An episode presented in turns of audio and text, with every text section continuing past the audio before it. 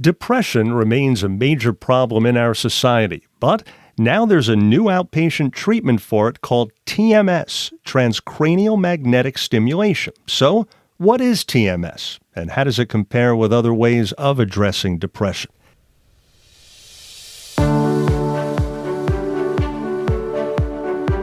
This is UAMS Health Talk, a podcast sponsored by University of Arkansas for Medical Sciences. Thanks for listening. I'm Joey Waller. Our guest, Dr. Lou Ann Eads, an interventional psychiatrist at UAMS. Dr. Eads, thanks for joining us. You're welcome. So let's get right into this. TMS, I guess, stimulates certain areas of the brain that are underactive during depression. Am I right? Correct. And so, how does that work exactly for the uninitiated? We know that certain areas of the brain are not performing as well as normal. And in order to help bring them back up to a normal level of performance or functioning, then we use electromagnetic radiation, which is generated through TMS, to stimulate a targeted area and over a period of several weeks, the brain modifies itself and hopefully gets back to a normal level of functioning. And why is it that those areas of the brain in people depressed function that way? Do we know? I'm not sure we absolutely know why a certain area is not functioning up in a more normal range, but we have been able to identify specific areas that are underperforming, and that is where we target our treatment. Gotcha. So, what exactly does a typical TMS procedure involve for the patient? It's five days a week of treatment for six weeks. The patient comes in. The first day, we do what's called mapping or identifying the best location to place our magnet. And subsequent days, we use the coordinates to set the magnet on those same areas. They're in the chair for about 20 minutes. During this period of time, there's a, a short burst of pulses of stimulation to the skull that passes into the brain and is translated into electrical activity in the brain, and that's how the nerve cells talk to each other. Then there's a brief pause, followed by another series of stimulations, and this goes on for a 20 minute time period. And so you mentioned you're actually able to pinpoint what areas need to be addressed specifically, right? That sounds pretty cool. We pinpoint a general area that we target with stimulation. We pinpoint the, what's called the dorsolateral prefrontal cortex, and that has been known for a long time. That's an area that is not functioning up to par in depression. You mentioned also, doctor, that you're sitting in a chair. So, in terms of the atmosphere overall of what someone can expect, are they in a room that's dark, light? Can you read or be on your phone, or do you need to just relax and put everything out of your mind? What's the setting besides sitting there and having this done? They're sitting in a chair, and there's a helmet that contains the magnet itself that is placed upon the head. The room can be adjusted to patient preference. Most patients prefer a dim lit room that is calming and relaxing and soothing during the treatment area. We do recommend that you try to have positive thoughts during the treatment time and those kind of things, but it's more of a relaxing atmosphere. Gotcha. How about how long is a given session? It takes probably about three to five minutes to set up everything. Once it's set up, then it's a 20 minute procedure.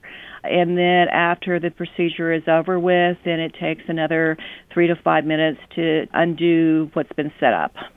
And is there a typical length of time that someone would need to continue this procedure? A series of treatments usually consist of 30 treatments followed by six tapering, so a total of 36 treatments. Again, the series is usually five days a week for six weeks, and then followed by a tapering, which is usually one week of three times a week, one week of two times a week, and one week one time for a total of 36. And so, would you agree? It sounds from the commitment involved as though this is pretty intensive in terms of the commitment on a consistency basis, but then over a relatively short amount of time if hopefully it works, right? Well, you're looking at about a six week commitment, but it takes about a six weeks to really say that you're getting a response from a medication or not getting a response from a medication. The positives of TMS is that there's no medications. We don't change medications, so you continue on with the same medications that you're on. We're not adding or subtracting medications, so TMS, there's no medication side effects to have to manage, and a lot of people that come to TMS have had a number of medication side effects or not responded unlike ECT, you can drive yourself to and from the procedure and you're not going under anesthesia like you would for ECT. There's not a memory concern with TMS, whereas there's a rare memory risk with ECT. Okay, so a couple of other things. You mentioned the comparison there between TMS and medication, no side effects with TMS, et cetera. How about in terms of comparing their impact? Does this work better at times than medication does? Does it work the same just without the side effects? How would you compare the benefit? It is statistically, per literature, it's as good, if not a little bit better. Efficacy as far as response, it's not 100%, but neither is medications or any other procedure we have to offer. So, for the average depressed person, I know this encompasses a wide range of different types of people in terms of what they suffer with depression. You certainly can't paint them all with the same brush, to say the very least. I know that. But from your experience with depressed people taking TMS sessions, what would you say is the main benefit that they would feel getting out of it? What would they notice? Well, TMS, just like any interventional procedure, is targeted towards what we call treatment resistant depression, meaning depression that has not responded to medications and or therapy. It is FDA approved for failure of at least one antidepressant. Most insurances would like to see failure of at least two medications. And we know that each subsequent medication that a person is given, the less likelihood they are to have a response. TMS is FDA approved for mild to moderate depression and it can be very helpful for people that have not responded to medications and can help decrease their depression and or move their depression into more of a remission state. So you just mentioned it's for those that have had medication attempts fail. How about someone that hasn't tried anything for their depression? Would you recommend this over that? According to the FDA indication, it's for treatment resistant depression. So it's recommended that they have at least one trial of medication failure, and failure can be either not response or an ability to tolerate it. Insurance companies frequently want at least two medication trials.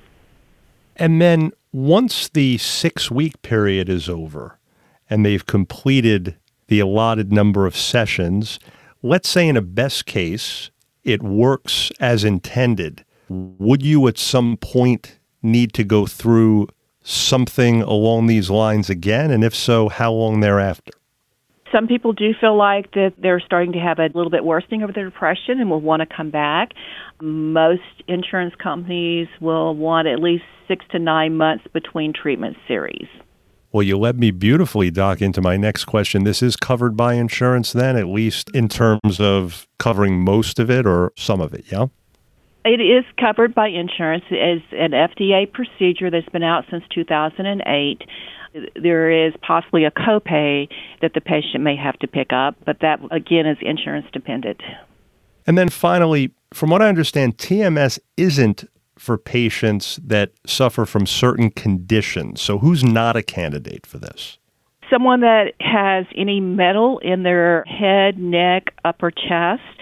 Someone that has a tumor, has had a recent stroke, that has had any kind of clips in their brain. Someone that would not be eligible for an MRI because you're using a magnet. So they're pretty similar in restrictions. Well, folks, we trust you're now more familiar with TMS and how it can help with depression. Dr. Lou Ann Eads, thanks so much again. You're welcome. Thank you. Now, for more information or to schedule an appointment, please call 501 526 8100. That's 501 526 8100. If you found this podcast helpful, please do share it on your social media. And thanks again for listening to UAMS Health Talk, a podcast sponsored by University of Arkansas for Medical Sciences, hoping your health is good health. I'm Joey Wall.